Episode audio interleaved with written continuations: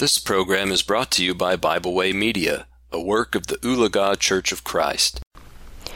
Hello, ladies. As I was studying through the gospel accounts of the life of Christ recently, the one thing that I noticed was the abundance of women who were his disciples, his friends, his relatives, and even those who were not of Israel that he had such a tremendous impact upon. Every woman I encountered among the scriptures was very receptive to our Lord if not abundantly willing to sacrifice all and follow after him. The woman taken in the very act of adultery by the Pharisees was chastised by her male peers, taken before Jesus to tempt him actually, but in her honest and humble inter- interaction with our Lord displayed respect for him and acknowledgement of her sin. She did not deny, nor did she lash out against her accusers, but quietly went on her way, having been told, that she was living in sin and that she must go and sin no more. We read of this in John 8 1 through 11. Jesus had a profound effect on people. The Samaritan woman at the well was also most receptive to Christ and desired to have the life giving water that he offered. We can read of this in John 4 3 through 30. He left Judea and departed again to Galilee, and he must needs go through Samaria. Then cometh he to the city of Samaria, which is called Sychar, near to the parcel of ground that Jacob gave to his son Joseph. Now Jacob's well was there. Jesus, therefore, being wearied with his journey, sat thus on the well. And it was about the sixth hour.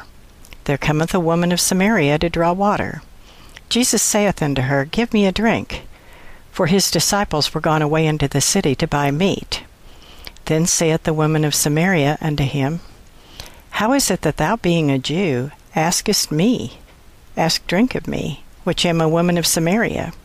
For the Jews have no dealings with the Samaritans. Jesus answered and said unto her, If thou knewest the gift of God, and who it is that saith to thee, Give me to drink, thou wouldst have asked of him, and he would have given thee living water. The woman saith unto him, Sir, thou hast nothing to draw with, and the well is deep. From whence then hast thou that living water? Art thou greater than our father Jacob, which gave us the well and drank thereof himself and his children and his cattle? Jesus answered and said unto her, Whosoever drinketh of this water shall thirst again, but whosoever drinketh of the water that I shall give him shall never thirst. But the water that I give him shall be in him a well of water springing up into everlasting life. The woman saith unto him, Sir, give me that water that I thirst not, neither come hither to draw. Jesus saith unto her, Go call thy husband and come hither. The woman answered and said, I have no husband. Jesus said unto her, Thou hast well said, I have no husband, for thou hast had five husbands, and he whom thou now hast is not thy husband. In that saidst thou truly. The woman saith unto him, Sir, I perceive that thou art a prophet. Our fathers worshipped in this mountain, and ye say that in Jerusalem is the place where men ought to worship. Jesus saith unto her, Woman, believe me, the hour cometh when you shall neither in this mountain nor yet at Jerusalem worship the Father. Ye worship ye know not what. Ye know what we worship, for salvation is of the Jews. But the hour cometh and now is when the true worshippers shall worship the Father in spirit and in truth, for the Father seeketh such to worship him. God is a spirit, and they that worship him must worship him in spirit and truth. The woman saith unto him, I know the Messiah cometh, which is called Christ. When he is come, he will tell us all things. Jesus saith unto her, I that speak unto thee am he.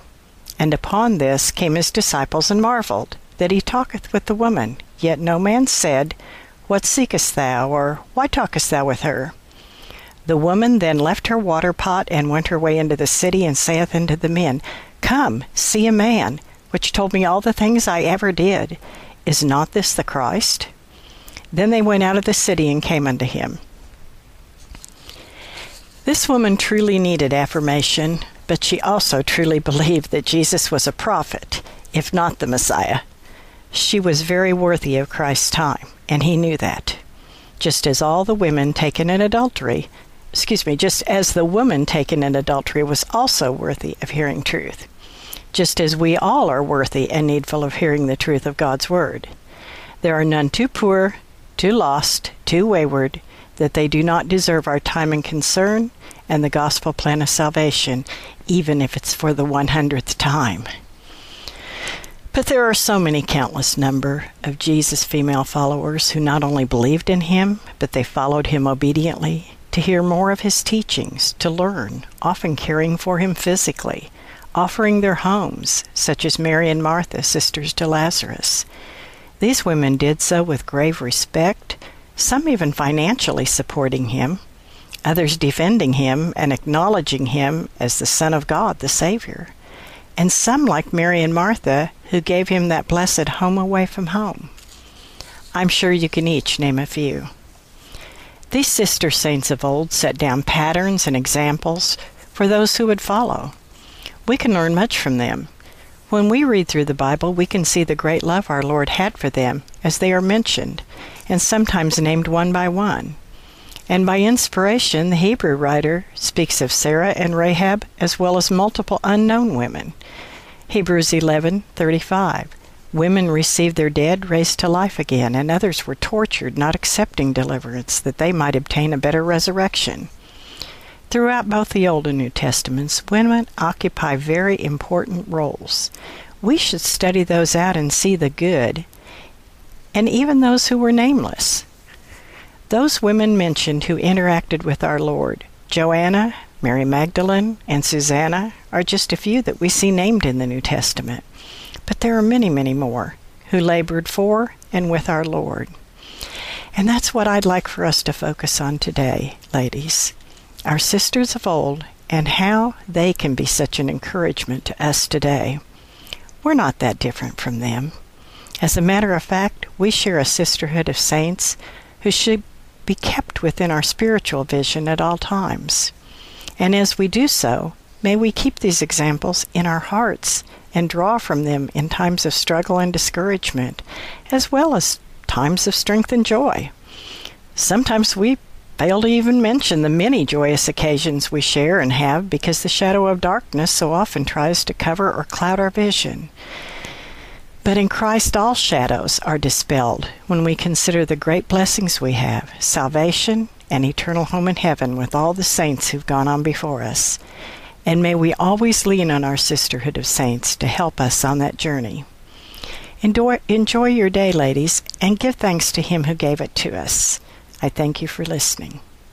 We hope you enjoyed this program. We encourage you to subscribe to our podcast on Pandora, Spotify, or Podbean. Thanks for listening.